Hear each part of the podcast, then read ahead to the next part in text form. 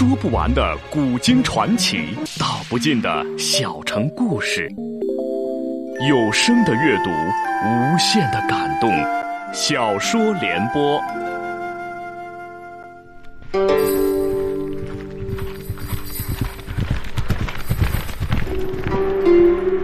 齐桓公，用才无度，好酒好猎，好女人，但他最爱惜人才，哪怕是曾要自己命的人。在贤相管仲等人的辅佐下，九合诸侯，荣登霸主宝座。请听秦俊的长篇系列历史小说《春秋五霸之齐桓公》，由时代播讲。既有双手捧甲递给叔牙，叔牙就是不接；既有以目视甄季，甄季回以大声说道：“左右还不快快侍奉公子饮酒！”二家丁抢步上前接过既有之甲来灌叔牙，须臾叔牙七窍流血，蜷曲而亡。既有目睹叔牙惨死之状，潸然泪下，冲着死尸拜了三拜道：“三哥，非小弟心狠，活活将您毒死，社稷第一，社稷第一呀、啊！”话音刚落，有工人来报鲁庄公驾崩，既有大哭三声，将泪一擦道：“甄大夫，你我速速进宫，为主公料理后事。”百官闻听鲁庄公归天，纷纷进宫寻知既有。大夫，何人为主公主丧？看似问主丧之人，是为打探新君。古里君侯丧命，谁主丧，谁便是理所当然的新君，故有此一问。既有毫不含糊地答道：“公子班。”公子班葬过鲁庄公，即登大位，接受百官朝贺。齐桓公向席鹏问道：“公子班已经嗣位，大局已定，何乱之有？”公孙席鹏道：“庆父啊，庆父专横跋扈，鲁人无能治者。”齐桓公道：“鲁大国也，近邻也，鲁之安危事关寡人之霸业，要密切关注，切切。”公孙席鹏连声诺诺，遣使驻鲁，随时向齐传递消息。果如席鹏所料，公子班即位未及一旬，便为宵小所害，幕后之人，庆父也。冬十月，公子班外祖父党臣病故，子班因母之故爱屋及乌，亲去党宅吊孝。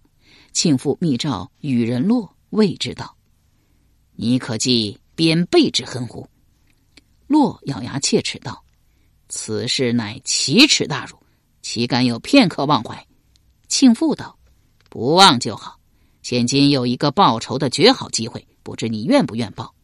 洛道：“哦，什么机会？还请公子示之。”庆父道：“公子班死了外祖父，他要亲自去吊孝，蛟龙离水，匹夫可治。你何不就党事之事，刺杀昏君？若出事，我替你兜着。”洛道：“有公子相助，敢不从命？”言毕而退，身怀利刃，营夜奔党大夫家。时已三更，逾墙而入，伏于舍外。四至天明，小内寺起门取水，与人洛趁机窜进寝室。子班正下床穿履，怒骂道：“大胆匹夫，你来此作甚？”洛冷笑道：“来报去年边辈之恨耳。”子班忙抽踏前宝剑，迎面砍去，剑破与人洛之额。洛乃浑人莽夫，不惧死痛，一手隔剑，一手持刃猛刺，刃入公子班胸肋。洛翻腕搅动，连刀柄戳入胸内。小内次端水龟，见室内打斗，气于大呼：“有刺客！”党是家兵闻呼而至，齐操刀剑围杀宇仁洛。宇仁洛因被公子班砍破额门，血流满面，目不能见，遂被众人砍作肉泥一堆。既有闻公子班之变，知是庆父所为，恐祸于己，乃出奔陈国以避难。庆父为洗刷自己，把罪责推于宇仁洛一人，诛其满门。哀将欲立庆父为君。庆父道：“二公子犹在，不尽杀绝，未可待也。”哀将道：“当立深乎？还是当立起乎？”庆父道：“身年长难治，不如立起。哀将亲为子班发丧，假复告之名，亲至齐国，告以子班之变，后会树雕。”齐桓公并非不知子班死因，也并非听信树雕之言放过庆父，一因哀姜好赖也是自己的亲侄女，二因启乃舒姜之子，桓公之生也，较之子班要亲近得多。哀姜见桓公不反对立启，反国后便立启为君。启是年八岁，是为闵公。闵公内为哀姜，外为庆父，欲借外家之众，故使人定盟于齐桓公，会于洛姑之地。闵公迁桓公之衣，密诉庆父内乱之事，垂泪不止。桓公不能再装糊涂了，以关心的口吻说道：“鲁之事，寡人知之矣。寡人问贤君，今者鲁大夫谁最贤？”闵公道：“唯季友最贤。”桓公道：“既知季友最贤，何不重用之？”闵公道：“既有避难于臣。”桓公道：“何不召而复之？”闵公道：“恐庆父见疑。”桓公道：“你就说召既有回国，乃是寡人之意，谁敢为之？乃使人以自己之命召既有于臣。”闵公后既有志，病在归国，立既有为相，拖延霸主所命，不敢不从。时周惠王之十六年，闵公之元年也。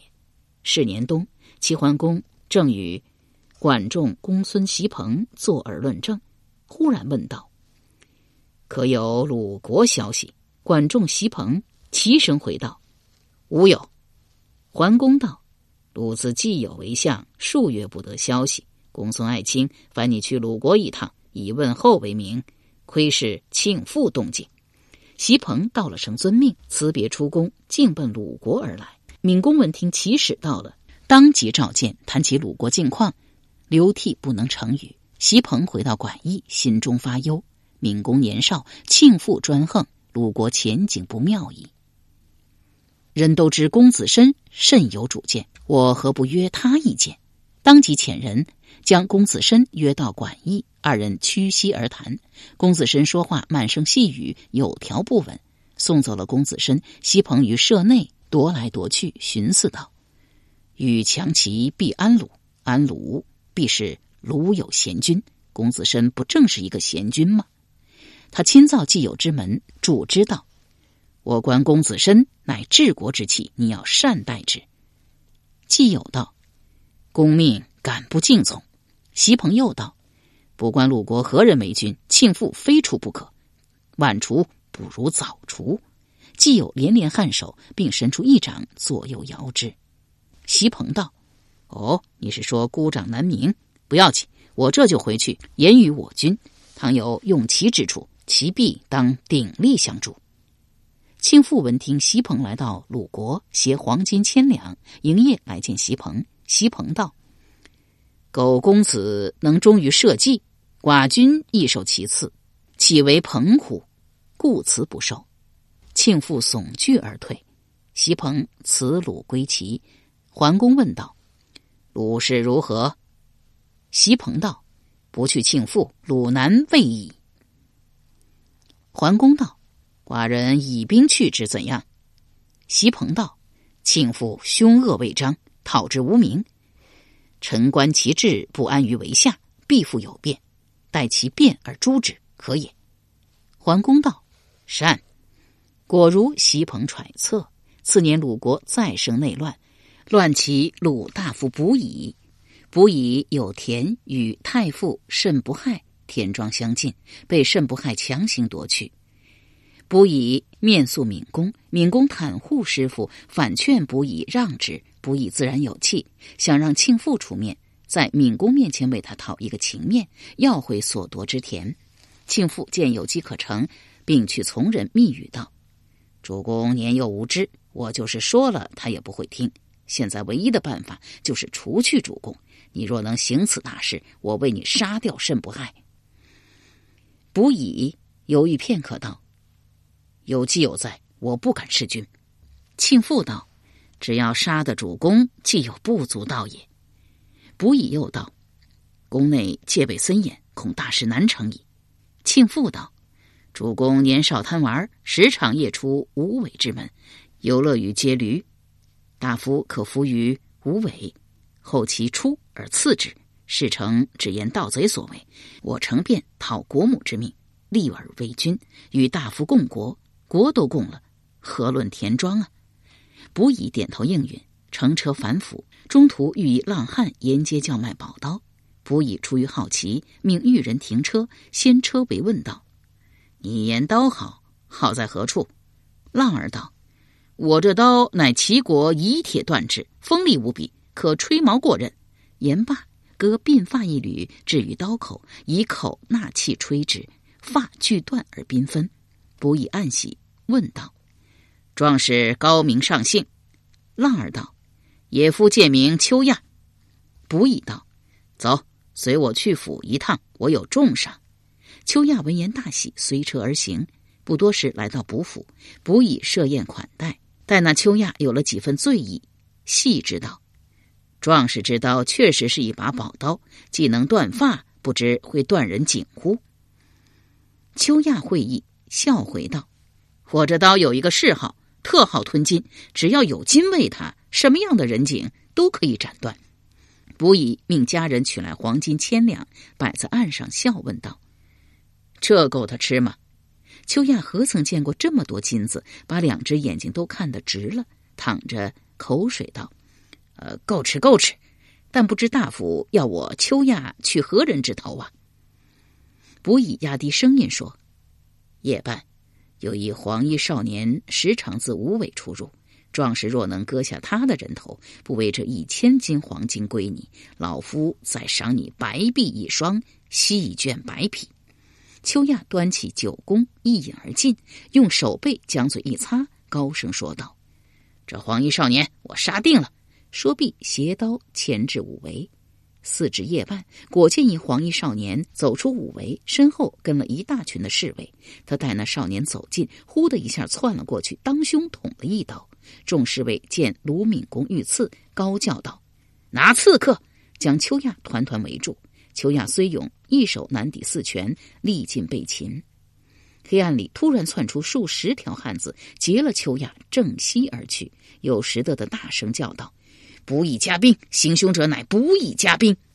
既有偶患小样，在家修养，闻变忙奔入宫中，欲要为卢敏公守孝。似见了敏公死尸，忽生一念：庆父既然敢杀敏公，杀我还不是小菜一碟？我不能在这里等死，且是庄公三子，今已允二，仅剩一个公子申了。若有不测，庄公一脉岂不完了？我得设法救之。想到此处，一蹴而起，径奔公子申寝处，告以庆父之乱，拉着他一起去诸国避难。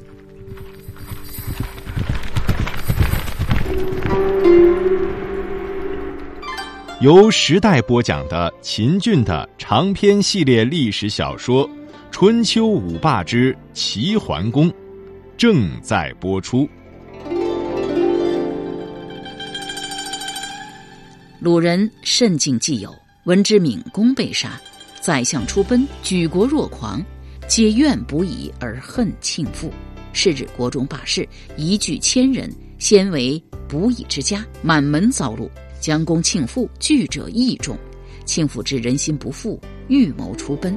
想起齐侯曾借举国之力以复国，举与齐有恩，可因举自解于齐。况文姜原有举一一脉交情，今夫人哀姜即文姜之侄女，由此姻缘，凡事可托，遂扮作商人，载了满车金帛宝器，出奔举国。哀姜闻庆父奔举，恐国人将有不利于己，亦想奔举，左右劝道：夫人以庆父之故得罪国人，今复聚一国，谁能容之？既有在诸，众望所归，夫人不如去诸，以乞怜于季。哀姜到了生善，径奔诸国，求见季友。季友拒之不见。季友闻庆父哀姜俱出，一面奉公子申归鲁，一面使人告难于齐。齐桓公急召管仲、鲍叔牙、公孙袭彭、宁戚、王子成父和高息、国义仲商议。桓公道：“今鲁国无君，取之如何？”公孙袭彭抢先答道：“鲁秉礼之国，虽遭世乱，一时之变，人心未往周公，不可取也。况公子申明习国事，既有有鹿乱之才，既有有羌乱之才，必能安及众庶，不如出面帮他一把。”齐桓公把脸转向管仲，仲父说呢？管仲道：“袭彭之言是也。”齐桓公道：“既然这样，王爱卿，老卿辛苦一趟，率南阳甲士三千人赴鲁，相继而动。公子申果堪主社稷，即当扶立为君，不然便可并兼其地。”王子成父领命而行。四王子成父来到鲁国，恰好公子申季友亦从诸国归来。王子成父见公子申相貌端庄，谈吐斯文有礼，十分喜欢，遂与季友相商，拥立公子申为君，是为西公。王子成父亲自巡视曲阜城垣，指导鲁兵驻鹿门之城，以防举兵。王子成父见鲁国已定，整顿车乘，准备还齐。鲁西公大设宴席，为王子成父饯行。席间，鲁西公亲奉金甲，竟与王子成父躬身问道：“将军救亡安鲁，厚德如此，今日将别，有何以教寡人呢、啊？”王子成父起身回道：“齐鲁乃世代姻亲，两国交好，既有利于鲁，亦有利于齐。贤君问我有何言语？我国袭彭有一至理之言：庆父不除，鲁难未已。此话全作临别赠言吧。”次日一早，王子成父一行离曲阜返齐，鲁西公遣公子西斯随行，赴临淄面谢桓公定位之恩。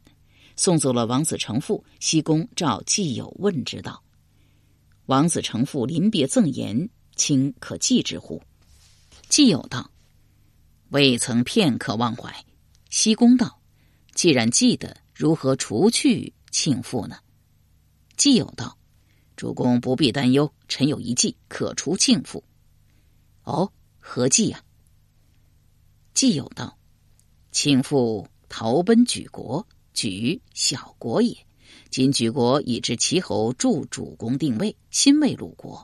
主公若遣人入莒，以重金贿赂莒君，要他杀掉庆父，莒必不惧也。”鲁僖公到了生善，遂遣使会莒，须以杀掉庆父之后，当以厚报。哪知庆父奔莒之时，再有鲁国宝器，因莒衣而献于莒君。莒君既受庆父之惠，又贪鲁惠，留之不便，杀之不忍，便对庆父说道：“莒乃小国，齐鲁若动兵，对公子不利。公子不如出莒，以大国而避之。”庆父见莒君逐客，暗自思道：“周围诸国敢于与鲁国抗衡者，为齐国也。齐之树雕一牙，乃齐桓公驾前弘忍，言必听，计必从。